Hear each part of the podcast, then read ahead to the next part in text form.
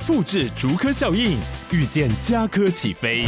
嘉义花园造镇新案 AI 世界城隆重登场，马上把握与嘉科最近的距离。嘉义科学园区无人机产业聚落，华泰名品城打造高铁 Outlet，故宫南院长庚医院县府生活圈 AI 世界城二到三房抢先预约零五三七一七五五五。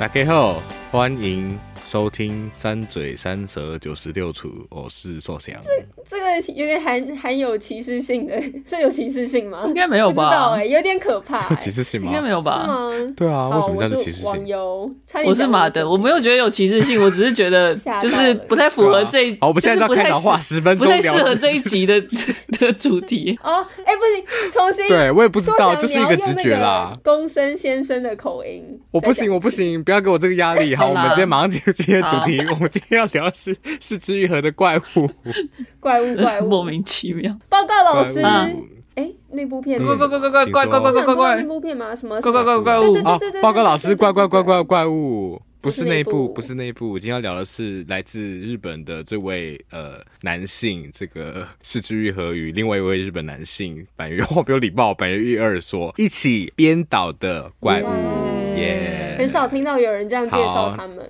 对啊，莫名其妙。开始之前，一样照惯例来看一下 podcast 的留言。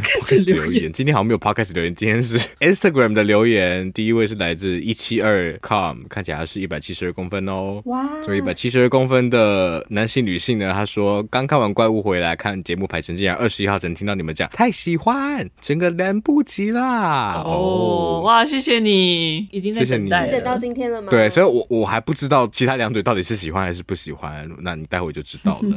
好，接下来下一个 Jimmy Chow，他主要是在回应蜘蛛人那一集。他说这集关的戏份变重，但配音的情绪不够，觉得有点可惜啊。是吗，Jimmy？真的这么觉得？对啊，Jimmy, 我已经有回 Jimmy，我说，我说。Jimmy，我觉得他还是很棒哎。对啊，好啦，再看一次。各花入各眼，各花入各眼。对啊，的确。两面评价在人间啊。譬如说哪个部分？对啊，对啊。期待你分享。我们在精进我们那个配音技巧的那个细节，我们再转达给他知道。是耶，谢谢你们。好，谢谢大家的今天的回馈。那我们马上进入正题，今天要讲的就是是枝裕和的新电影，叫做《怪物》。怪物不知道大家看了没呢？其实三嘴已经介绍第三部是。枝裕和的电影，欸、前两部分别是呃无人知晓、婴儿转运站，还有无人知晓的夏日清晨。我们现在一个导演讲三次，也算是蛮难得的吧？我们好像没有什么导演是被我们提了三次的。对，我们之前就想要做四肢愈合的专题哦，有，想过这件事情，就想说，哎、欸，看了都看了，顺便讲一下的这个心情。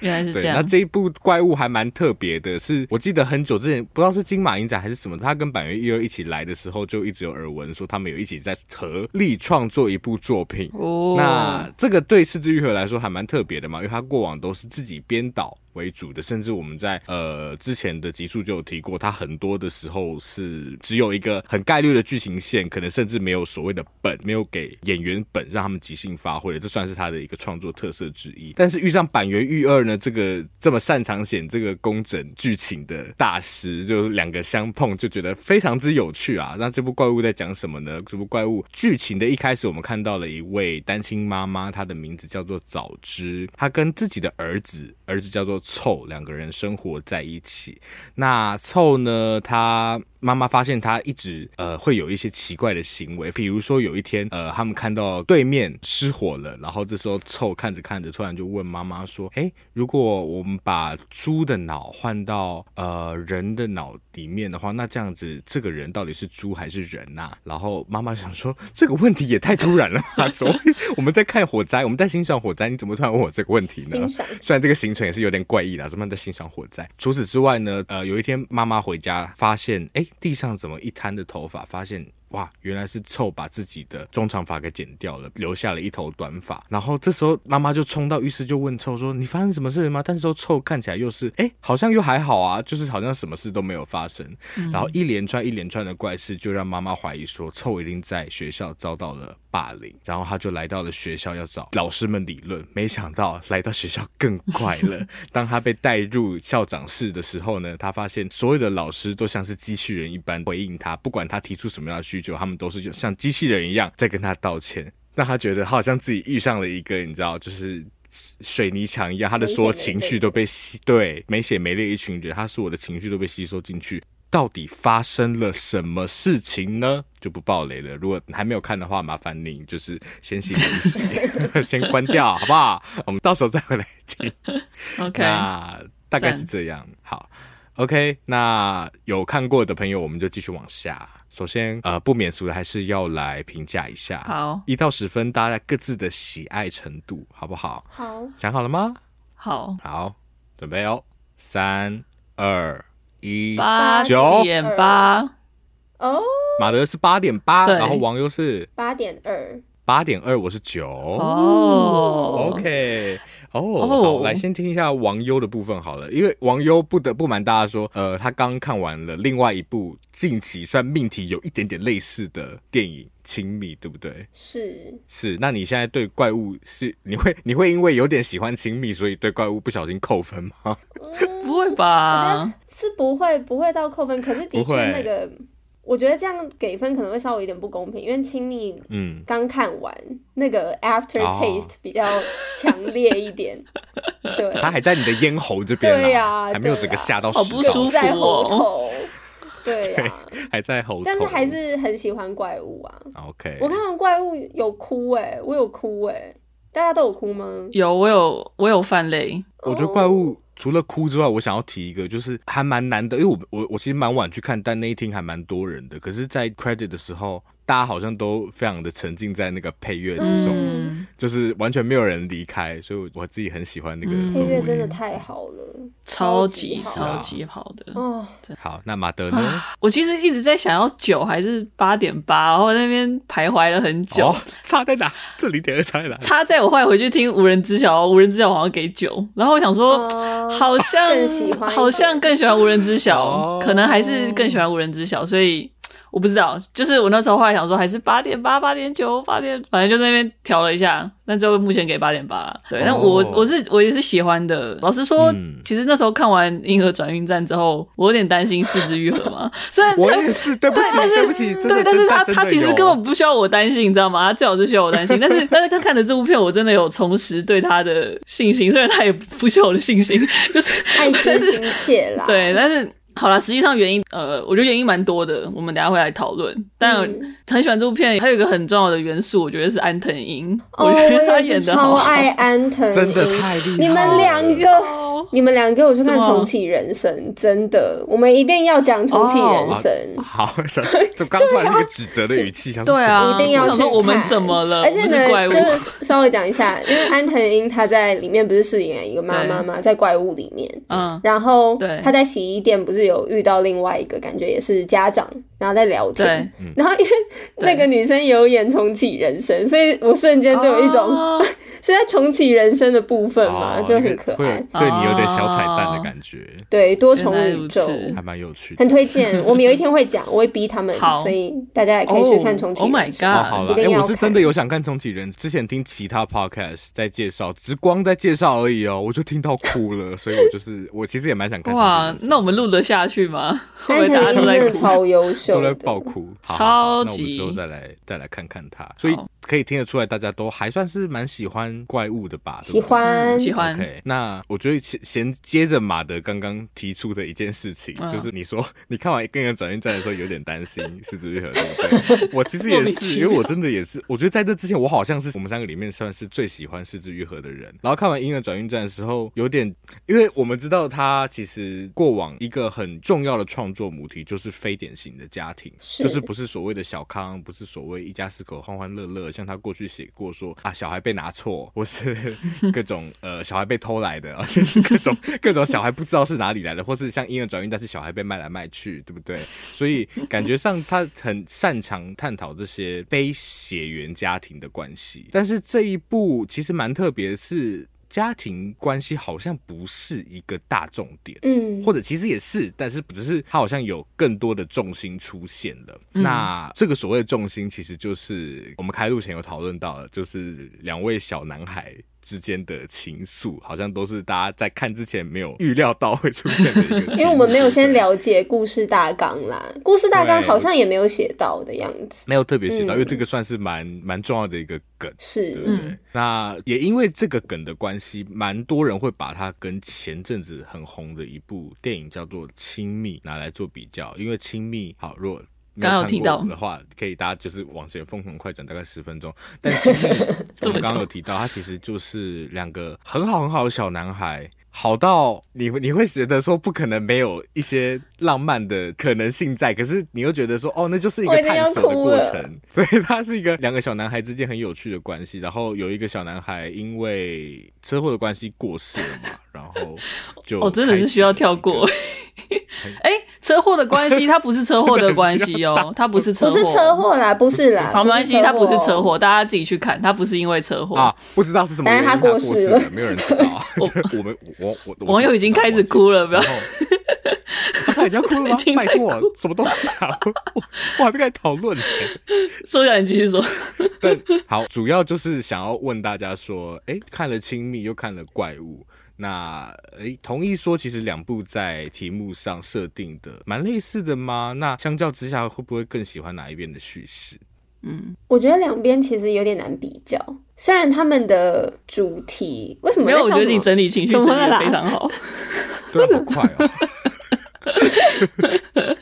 请说，你请说，你请说。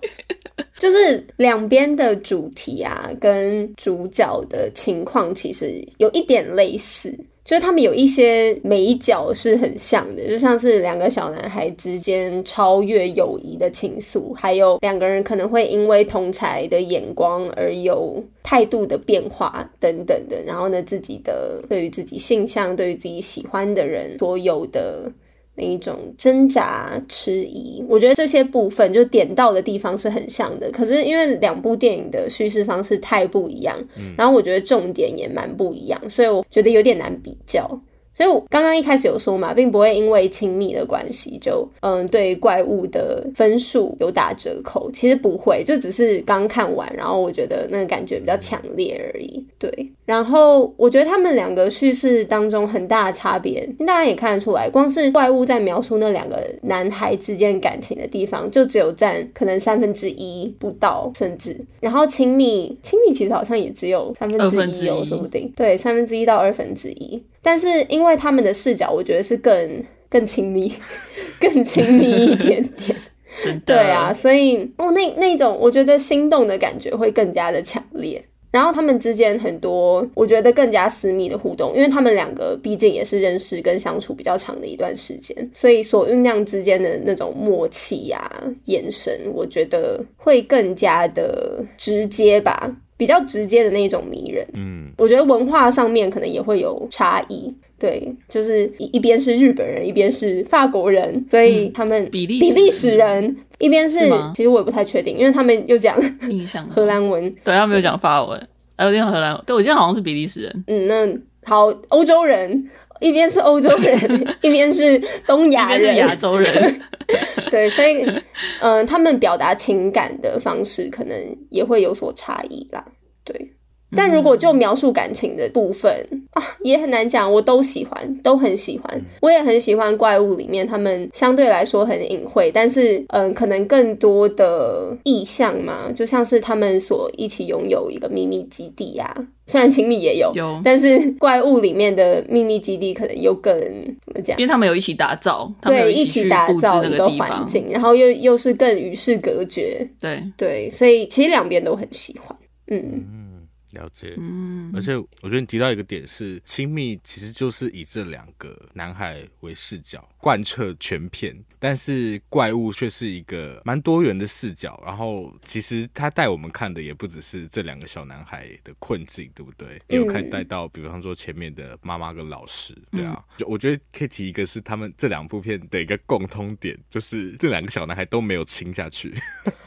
你也在意是不是？因为我觉得这个很重要啊，就是因为其实亲下去就会那个线很像就跨过去了，对。对。然后我觉得那个中间模糊暧昧的那个部分就，就那个美感就会少了很多，对我来说啦。嗯嗯嗯，认同。那马德呢？你觉得？我觉得就叙事的形式上，我比较喜欢怪物，因为一部分是因为它很工整嘛。嗯、我觉得这其实如果没有拿捏好，可能会是个败笔。但就是因为它真的拼凑的太好了，哦、所以我觉得很难不爱上它的叙事手法。然后刚刚所想有提到，就是因为它有多重视角的这个结构嘛，所以怪物也有。也有比较有能力去探讨比亲密更多的议题，是对。那其实命题上，我也同意说两部电影蛮类似，但是我觉得我有一些看法跟你们好像不太一样。嗯、然后我也是这部分，我也觉得是有一些差别，因为事实上，我觉得亲密对我来说，它不是一个，就是那两个小孩之间不是浪漫的情愫哦。对，对我来说。然后事实上，我其实更喜欢亲密，就是原先或者是他前半段想要探讨的，就是对我而言是所谓在这个 masculinity 这个呃，我觉得很难翻这个字，因为有翻男子气概，有翻阳刚阳刚气质嘛，嗯，对，就是蛮多。但是我觉得，对，就是可能大家去感受一下，就是在这个 masculinity 这个框架之下，对于男性之间的友谊的影响，嗯，因为在这当中，好像男生跟男生之间那个友谊是非常有距离感的，他不能太过亲密。因为两个男生只要过了平常认定的那个正常接触范围，你也就是其实基本上除了在运动或打架之外，就是要零接触。就是如果开始接触的话，他们就很容易会被贴上同性恋的标签，嗯，同志的标签，对。然后在生在这个框架当中，那些小孩也会因为畏惧这个标签嘛，不是说这标签的好坏，只是说在他们的眼中，这个标签可能是对他们来说是可怕的，所以他会开始去调整自己跟他朋友互动的方式。嗯、对我而言，我觉得亲密想要探讨的是这个。然后，呃，这也是因为中间电影有个很大的转折，所以他并没有被讨论完的。那我觉得。虽然说我也还是很喜欢亲密他后来的走向，但是我觉得前半这个问题没有被延续，我还是觉得蛮可惜的，因为我目前还没有看到就是有去讨论这个部分的电影，嗯、你知道吗？因为就算是怪物也不是嘛，怪物它是虽然。他没有亲下去，没错，但是还是蛮明确的，有表示说他们两个之间的感情是超乎友谊的，嗯、对对，是浪漫关系。但是我觉得亲密其实它有更多那个空间去探索，说是不是友情的这个东西，它可以被撑得更大，而不只是说他只有是同志或非同志，然后之间没有另外的相处模式。嗯、对，就我觉得这个是亲密，他原本可以去讲更多的地方。嗯对，当然他最后走的路线，我还是觉得很喜欢。但是，呃，就那个发展而言，我觉得会是比较单一的。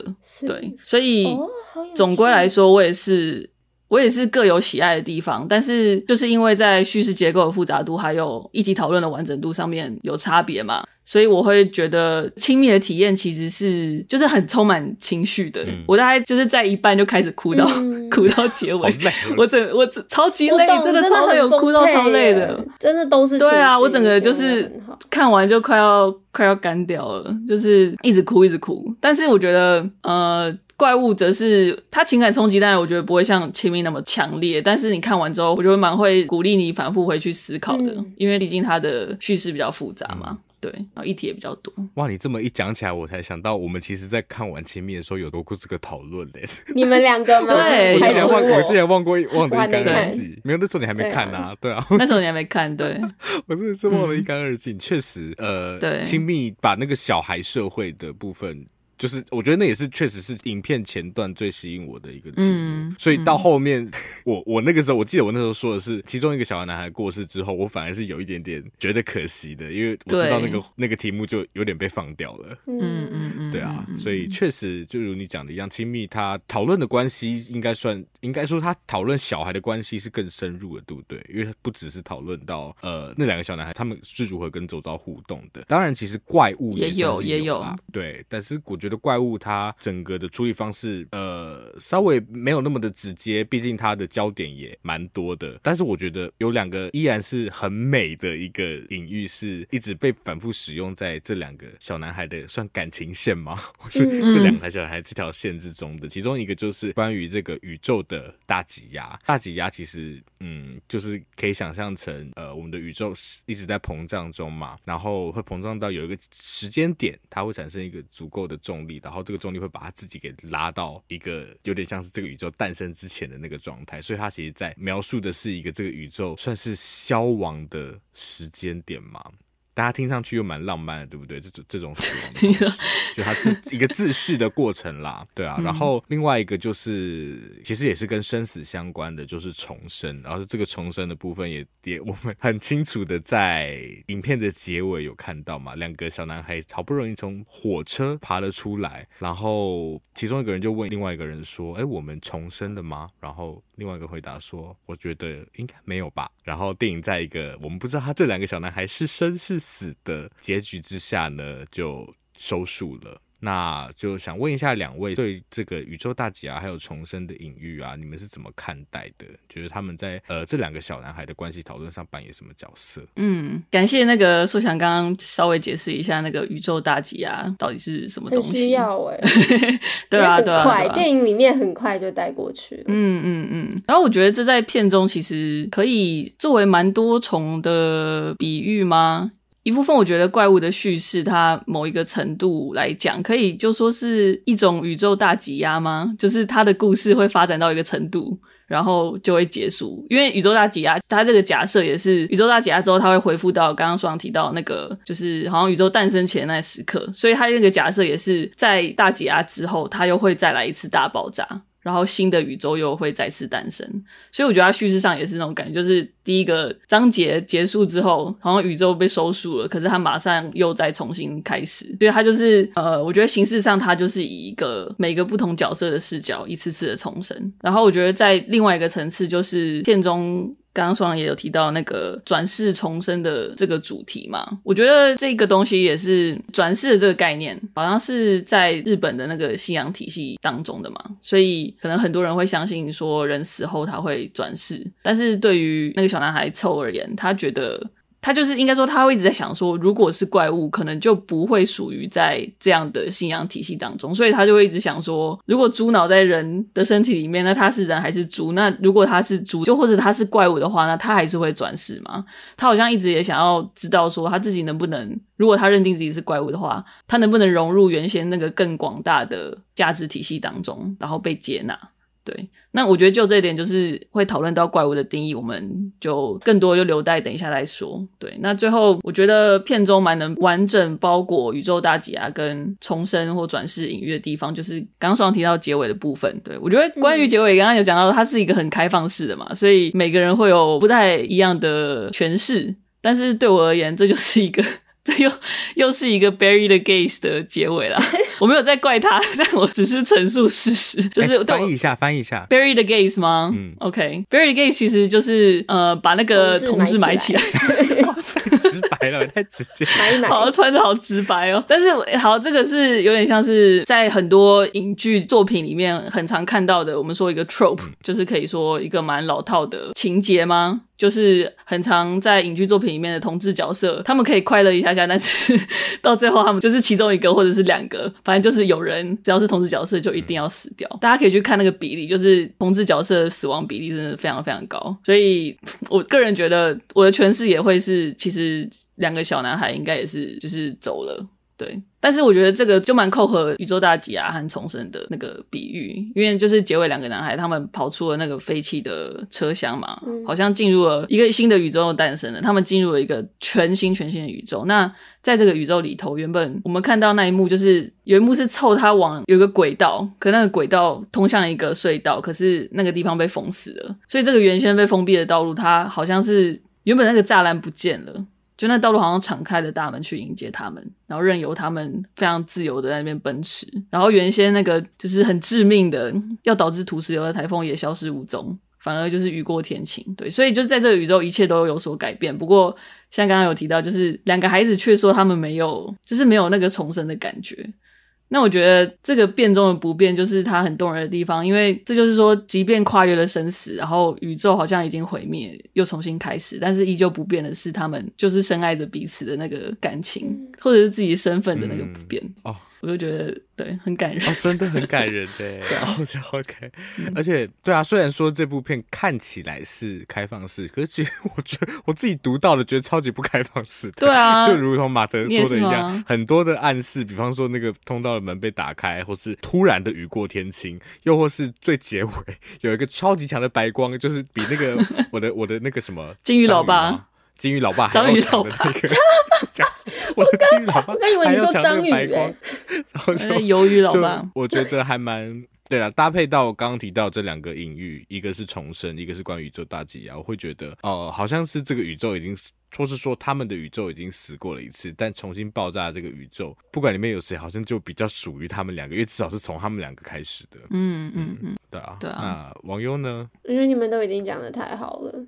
但我想要提出一个疑问，不知道跟这个挤压有没有关系？嗯，你们有印象有一场戏是凑他原本在写功课，然后他的妈妈要去买酱油、橡皮擦，对，然后他要捡橡皮擦这件事情。反正那时候妈妈要离开的时候，他就说：“哦，去买个东西哦。”然后凑就刚好橡皮擦掉到地上，然后他要捡，所以他就这样从椅子上，然后呢弯下身来，然后靠近地板。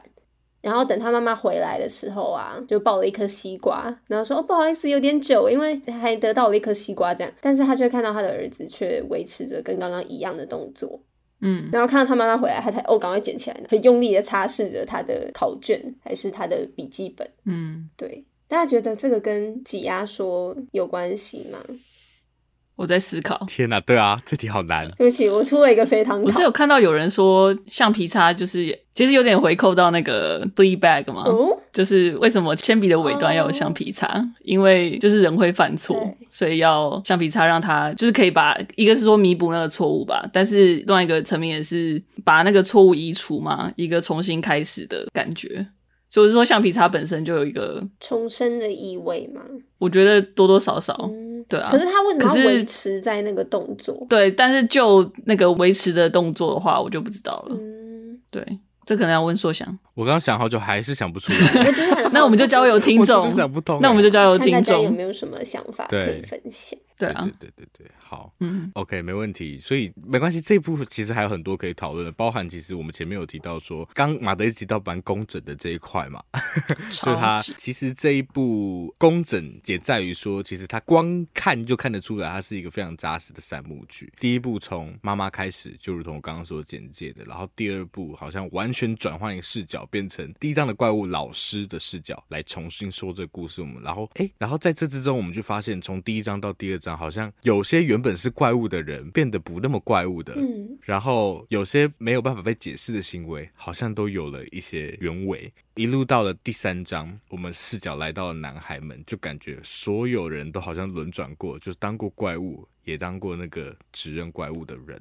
所以在这部片里面很有趣的是，在这个很经典、很经典的正反合的这个结构里面，他却很扎实做到，真的让观众去相信。怪物是轮转的，然后最后收束之后，我们发现说每个人其实都是指认怪物的人，同时也是怪物。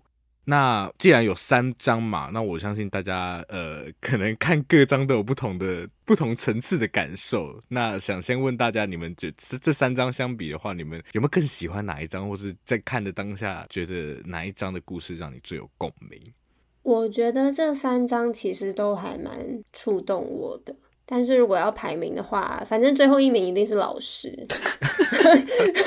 对不起，老师也很棒，那一章也辛苦了，很棒很棒的事情。尤其是在这个时代之下，我觉得关于可能道歉文化，然后关于舆论压力，关于一些公关处理，对，可能会面临的问题。然后也是有点 cancel culture 的感觉，在那个业界，老师的业界，对。但是因为妈妈的部分，我觉得太能共感，然后再加上安藤樱，然后小男孩们又更不用说，我觉得这两个对我来说都是一个拉锯。但其实三章我都蛮喜欢，然后我觉得从这三章我都感受到一种无力感，然后那个无力感是我在看整部电影当中，就是一个很深刻、很强烈的感觉。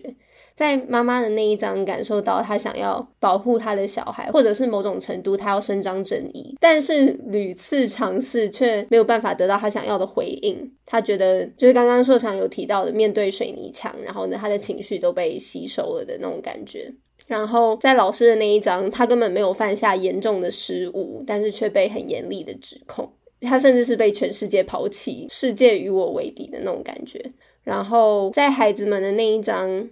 因为他们天生本质的某一个部分感觉不被认同，虽然是以一种很轻描淡写的方式，我觉得让人最心疼就是他们都是，尤其是伊里，自始至终都是一种感觉很轻盈的接受自己不被接受的这件事情，嗯，然后还希望自己能够改变，对，所以这三幕都让我感受到那一份很无力、很无助的感觉。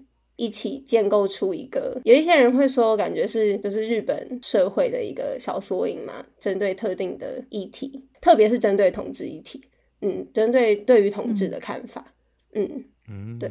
哎、欸，我觉得你提到了伊里这个人，我觉得我对 在我在这部片里面对他的印象也是一直不停的翻转。我记得在前面的时候啊，因为我就一直有怀疑是他纵火的，然后我就想说，为什么怀疑他纵火？哦，因为他前面的有些行为，你会觉得有点特别。哦，前面是妈妈那一张吗？还是老师那一张？在妈妈那一张的时候，哦、嗯，比如说他有些暗号啊，甚至感觉有好像有刻意的说谎，不管是在老师的面前，哦、或是在。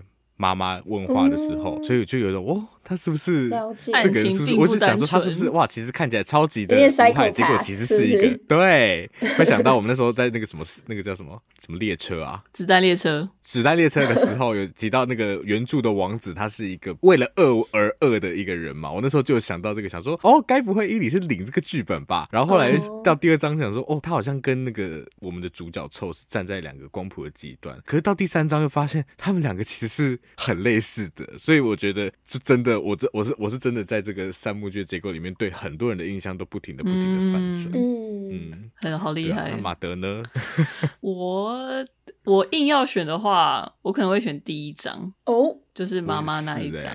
对，嗯，我觉得会选妈妈那一张，因为我觉得这可能跟我们等下会提到的那个悬疑类型有一些关系。但是讲到多重视角，其实很常会是说。一一部分就是那个叙事不一定是完全可信的，因为我们是用他的主观角度去看整个故事嘛。那我觉得就是第一章的那个代入感非常非常强烈，嗯，然后再加上提到校方的表演，啊，我觉得超级好看，差点站起来耶。对，就是很超级让人沮丧，然后又又很生气，就是很很愤怒。他在、嗯、他们的表演有点到一个，就是夸张到一个荒谬的感觉，你就觉得这太荒谬了，这到底是怎么样？怎么可以这样？对，怎么可以这样子？然后我就觉得有点到搞笑了。就是你知道，然后我觉得他在这之间就是有一点恐怖，有点好笑，嗯、然后让人很想要知道真相，可是又让人很受不了。就是他在那个情绪的之间的那个转变，我觉得光在第一章，我就是观影的体验就很多。很多重，嗯，就是这一直都很复杂，所以我觉得第一章就是让我蛮印象深刻的，可能再加上安藤樱的表演，嗯，对，当然我还有就是刚刚讲到校方的表演，对，所以还有还有是枝裕和他怎么去，就他其实就是在操纵我们嘛，嗯、他第一章其实就是要建立刚刚讲到那个正反合，他就是要先建立那个正，然后再去把它瓦解。那我觉得他第一章建立的非常非常好，嗯、真的真的，我觉得我非常有印象一颗镜头是老师们都站起来就是要道歉的时候，然后那个安婷她就。是被埋在那个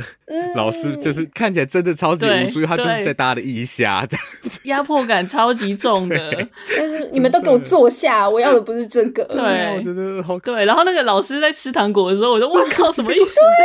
不是觉得老师神经病吧？那个时候看了觉得太夸张了。对 对啊，真的就真的有点好笑，然后又可能又觉得好欠揍。他们又会一直重复一样的话。对，校长会说：“我们会吸收您所给予。”我们的建议，而且还会有一个就是拿一个小板板出来，对呀，对，我觉得就可能就是因为超级黑色幽默的感觉，我觉得某一个某个程度来讲，等于黑色幽默默，我就很喜欢黑色幽默。好了，对我来说，有点是真的是丘北出来的一个 黑色幽默。然后我觉得就蛮牵涉到我们后面要讨论的，我就两题并在一起问好了。因为刚刚马德其实就有提到说，这部他你看他那个像道歉那个场景就非常的经典，应该是这部里面非常经典一个场景，就是你会觉得也太荒谬了吧？这群人在干嘛呀？好，然后觉得你已经要笑出来了，可是又觉得好可怕，就是因为尤其那个校长他这么冷静，这么没有情绪在处理这些事情，还有那些老师感觉都面不改色，甚至是呃臭本身的低年级导师，他感觉好像对这些事情也是一点感觉都没有，你就觉得怎么可能会这样？所以心里又觉得又好笑，可是又好可怕 的那个心情。我觉得其实从两个部分的设计来说，这部片真的做得很好。首先第一个，呃，我相信他也是非常有意识的在利用所谓悬疑的类型，在导引我们的导引观众的期待。达到马德刚刚所说的第一一开始所谓那个正，我们心目中的正应该是在哪里？然后除此之外，呃，很多的配角设计上，他也有抓到这个恐怖平衡。比方说校长。嗯这个永远都像机器人讲话一样，然后还会偷偷在大卖场给我绊倒小女孩，那个真的太夸张！干嘛、啊？我那时候对啊，看我就这样哈，什么意思？对啊，在干嘛啦？然后，但除此之外还有一个，不知道大家有没有印象的是，有一个呃，哎，坐臭旁边的那个女生，爱看漫画，一直在给我看 BL。我看不出来是 BL 就是了，封面好像其实看得出来，然后看好戏，所以这个设定很有趣，因为刚好学校可以这样一直看漫画吗？如果是 BL 啊，小学应该是生活规矩会比较严一点嘛，对。但我觉得这个这个小设计就也是很有趣，然后包含还有新川的酗酒爸爸，甚至我觉得从这个酗酒爸爸可以再延伸一个是，虽然我们说这部片好像是枝裕和抛弃掉了所谓非典型家庭的设计，可是很有趣的是，不管是老师或是妈妈凑或是伊里跟爸爸，他们全部都是单亲家庭出身的。我觉得这也是一个不能算是巧合吧，可是我还没有参透说 他这个设计背后有什么用意，但我觉得还蛮有趣的一个部分，对啊，那所以就想问一下大家，对于悬疑类型还有配角的设计，我觉得两个是相辅相成的。那你们觉得这部片有什么做的很好的地方吗？或是他这样做，他效果应该是什么？哎、嗯欸，但是我觉得硕翔刚刚讲的都是单亲的这个设计，可能真的是可以设计的，因为之前是枝裕和的片所探讨的家庭类型，好像也比。比较少在讲单亲家庭的样子，除了婴儿转育，比海还深哦，比海还深我还没看，嗯嗯，我刚才想到比海还深。但是角色很奇怪的地方，我觉得无论是他们很荒谬，或者是悬疑的这个类型，我觉得好像都呼应到刚刚马德有讲到的，因为每一章节是以一个相对主观的视角去运镜的，所以我们看到的、所理解到的会是比较片面的感受。加上刚刚演员们在特定的章节的表演会有蛮夸张的诠释，可能就是因为主观视角的关系，所接收到的那个讯息会有所不同。嗯，然后悬疑的这个部分也很棒的一点，我觉得是因为它的设计就是会引领观众一步一步更了解事情的全貌，然后每一阶段刚刚有讲到，每一阶段都会出现一个新的怪物。我们先前所认知到的、以为的那些怪物也会被推翻，然后每一阶段都会有一些新的细节。我觉得这也会让我们反省，嗯，自己先前可能相对比较武断的判断，然后可能也是反思自己荒谬的地方吧。嗯，然后关于角色的设计。我觉得他们都蛮怪的，就是他们都给我一种很怪，就是对啊，就是一种怪物感嘛，就是真的有点可怕，有点怪诞、莫名的感受。嗯嗯，好像大家都藏着什么，好像大家都有话没有说，嗯、好像大家都有可能是怪物。对，嗯，或是怪物生成的一个原因，嗯、怪物生成的一环。嗯，okay. 我我觉得你提到那个悬疑的成分，是因为我们主观视角看到不同。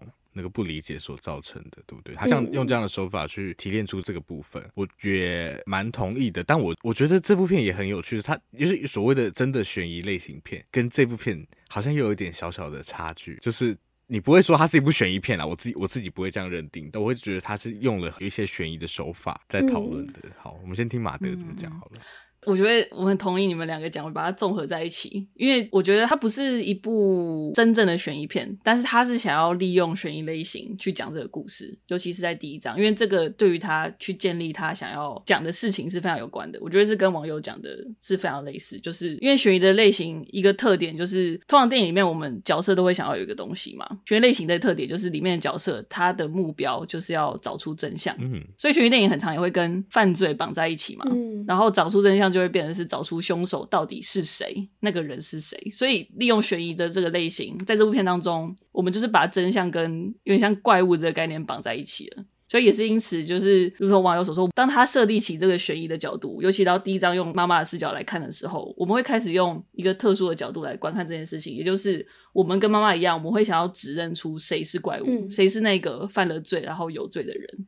那我觉得这部片精彩的地方就是，他特别利用悬疑的类型，先给了我们这个预设，之后再用三幕的结构去反转它，然后再让我们去意识到跟反思自己指认怪物的这个行为。对，所以它其实有点像设了一个陷阱啦，让我们掉入。可是这个陷阱也是在于说，我们在平时日常生活中就很容易掉入这个陷阱当中。嗯、只是他这是用叙事的方式来点醒了这个部分。对，我觉得就觉得很聪明，没有错。然后角色的部分的话，我觉得那些配角，你们刚刚有讲到，就是他们都很怪，然后 很荒谬。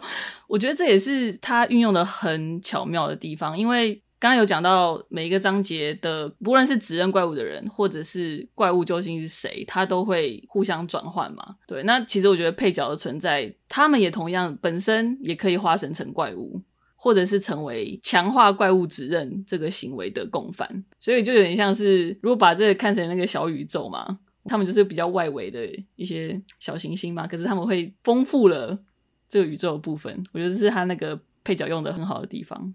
对啊，嗯，哎、欸，讲到配角很好，特、嗯、因为我特别提那个小女孩嘛，我就想想讲一下她，我就觉得这部写的很好的也是，她真的就是很精简的，很刚刚好的使用那些配角，比方说那个小女孩，我们看到她最大，她我自己对她最大印象就是她在看 BL 漫啊 然后她其实我印象深刻，她有两个蛮主要的行为，首先第一个是她跟老师说有猫死在那边嘛。对，然后他，他说猫死掉，嗯、然后说臭会跟猫玩，对，会玩玩猫，嗯，就他两有两讲两件事情，对，臭会跟猫玩，他其实就讲这两个哦，对，然后这两件事情就变得哦，他就是一个在老师心里经过了一个海龟汤，他就得出一个结论说，那就是臭把他玩死的，海龟汤，所以他这个催化剂其实来的非常的是时候，然后我觉得另外一个点是一个还蛮小的，但是我觉得很赞，就是有一天应该是美术课的时候，然后。那个伊迪他得是离他只稍微离席，然后又被男生们霸凌的时候，对，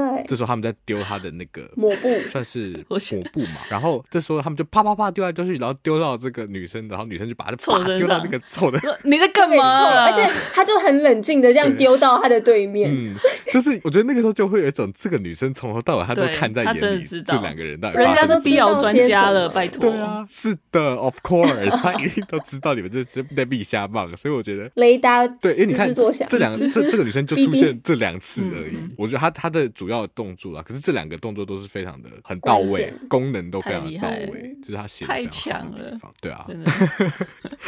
然后也扣回刚刚马德提到，其实这个指认怪物的过程啊，他们就是透过了呃悬疑加上正反合，一遍一遍去翻转嘛。我觉得在这之中不只是呃。怪物的身份有了变化，其实怪物的意义应该也有了某种程度的转化。所以接下来想跟大家讨论，就是那到底经过这一张张这个怪物的大风吹游戏，怪物的意义到底变成了什么样？到底什么才是怪物？到底谁才是那个怪物呢？哦，这问题好大哦！我觉得刚刚讲到怪物大风吹这件事情，它这个三部剧很精彩，是真的从其中一个角色去看的时候，很像另外两个角色都会是一种怪物。因为就算是第一章，我觉得很明确的是妈妈的角度看的时候，当然第一个怪物会是老师嘛，嗯，就是一个会辱骂、会殴打小孩，然后毫无悔意，还会在道歉的时候吃糖果，诡异到不行，就是超怪的。对，就是这个当然是对他而言，他是一个怪物，但是我觉得在他眼中。至少我自己观看的时候的感觉，其实他自己的小孩某一个程度，他也会怀疑他是不是一种怪物。因为刚刚讲到有一些很奇怪的瞬间，比如说我们还是参不透的那个下去捡橡皮擦的那个，就是我觉得尤其他刻意营造出来的，嗯、其实有一些时刻他会不了解他儿子到底在想什么，比如说突然跳车，或者是问猪脑这个问题，对。嗯再加上后来老师的指控，他说不定会有一个怀疑，是说我的小孩是不是真的是某种怪物？其实有蛮明显的行为，他就有问伊里说：“你是不是在学校有被霸凌？”对所以感觉他是有把这两件事情凑在一起的。感谢网友补充，完全忘记他有去找伊里了。对。但的确就是，所以就是在他眼中，其实老师是一种怪物，但他其实也会担心说，他小孩是不是一种怪，但处理方式会是不一样的。嗯、那再到第二章转换的时候，当然在老师眼中，妈妈是一个疯狂的怪物。那疯狂的怪物，我想讲的是一个可能是不理性的，嗯，然后无法沟通的，你只能试图去平息他的那个怒气，或者是那股力量，你只能用一个很卑微的方式去面对他。这个是妈妈。那男孩臭，他也变成了一种怪物，因为他就是很无辜撒谎，然后不懂为什么，然后就毁灭了他的名声，还有他的一生嘛。对，那当然他也怀疑他是会霸凌，他认为他是会霸凌就是伊里的小孩，嗯，所以他当然也会觉得他是一种怪物。其实就看妈妈看待他的方式是一样的。对，那我觉得到最后就是第三段的时候，其实我觉得跟前面蛮不一样的是，男孩会怀疑自己是否是某一种怪物。嗯、虽然这个怪物跟妈妈想的或者是老师想的是不一样的怪物，但是那个怪物是一个他不符合社会主流价值的一个怪物。对，但是反向来说，另外一种怪物的意义，我们如果把怪物看成是一种加害者的话，就像悬疑类型经常有的角色，就是这个加害者的话。对于男孩而言，父母跟老师都是一种怪物嘛，因为其实他们都无意的用性别框架或者是异性恋霸权的这些思想在压迫和伤害这些男孩。我觉得这也是这部片很精彩的地方，然后怪物翻转的很厉害的地方，就是因为到最后你会看到，一个是说每个人都已经成为怪物。再另外一个就是，其实没有任何人是怪物，嗯，因为就是你其实会看到说，妈妈和老师他们都是非常非常好的人，但是即便如此，他们还是伤害了自己爱的人或是自己关心的人。其实也跟小孩一样，就是小男孩，他们也只是为了想要保护自己，可是他们其实也反向伤害到了妈妈和老师嘛。哦、对，就是那个罪责不会是那么简单的，或者是也不必是需要去不断加注在彼此身上的。嗯、那接着这个，你说到每个人都当了怪物，但又都不是怪物，那你觉得其实回到我们个人的人生中，嗯、你觉得我们有办法避免变成别人人生中的怪物吗？好有更巨大问题，有个难，我觉得这个好像可以拉出来别的，嗯、可能我们的那个说，哎，我们的那个说哪个说？你的那个说，就是订阅的部分。哦哦，我们的那个说哦，OK OK，好好，这个对蛮不错的一个讨论题，对不对？我可以再补充一个吗？好，你说你说你说，我觉得最后在一个层次，就是最后他有一个小翻转，是那两个小孩对于怪物的想法嘛，因为。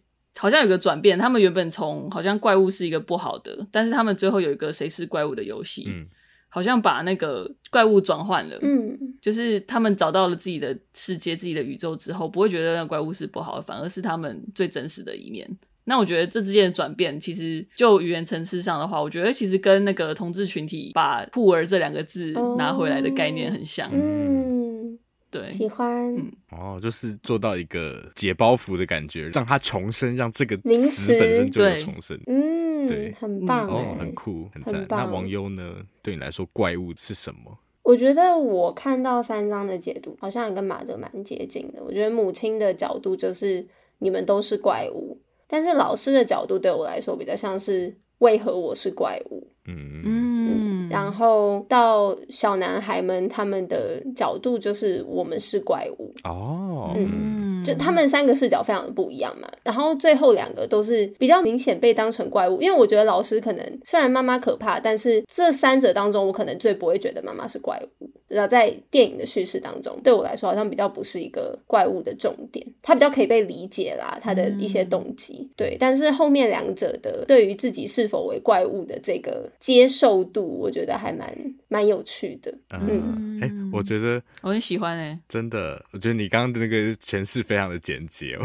觉得 那个从呃你们都是怪物到为什么我是怪物到我们是怪物，对不对？嗯，其实也跟马德有一点点概念有一点类似，就是从大家互相在丢怪物这个球，到最后男孩们自己把怪物这个球接下来。然后说哦，那我们就是怪物了的感觉。嗯、然后，但我回应到那个妈妈最好的这个部分，我在看的时候，其实前面真的会有一点想说哦，叠罗汉老师不小心脱口说了一句说啊，你这样子就叠下来，你这样算男生嘛？我就猜到说哦，这个一定 trigger 到那些小男孩。可是我一直到第三章出来前，我都一直想不通，妈妈到底惹到他哪里？啊、然后结果是到那个他后来被救出来，嗯、然后坐上车之后，然后那段重来的时候，我才发现，我、哦、天哪，妈妈那一句话真的是超级没事，你不会。你不会放大那句话，但是对听的刺耳的人呢，其实那个就是一个很大的 trigger，、嗯、就是啊，我我其实没有要你怎么样，我只想要你走入一个正常的家庭的家庭。对，就是哇，这这这句话其实听起来就是对那个臭来说听起来就是这么这么的刺耳，我就跳我跳一看，对啊。再加上他一直收到电话了，我觉得那个电话也是。